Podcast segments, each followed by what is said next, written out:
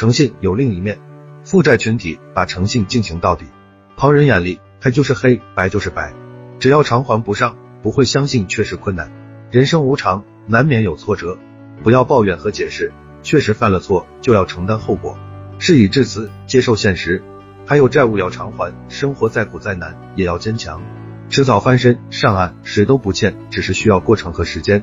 穷困潦倒、一无所有的时候，催或者不催，人就在这里，不卑不亢；诉或者不诉，债就在这里，不逃不避。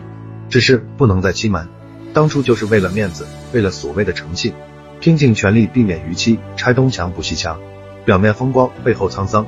落魄后，债权方施加压力。看清一个假象，为了缓一缓，轻易承诺还款，心里很明白，自欺欺人莫过于此，结果又偿还不上，一次又一次让对方失望。立场不一样，变本加厉很正常。也许坦白连生存都成问题，承认歇斯底里还不起，才是负责任的表现，才是诚信的另一面。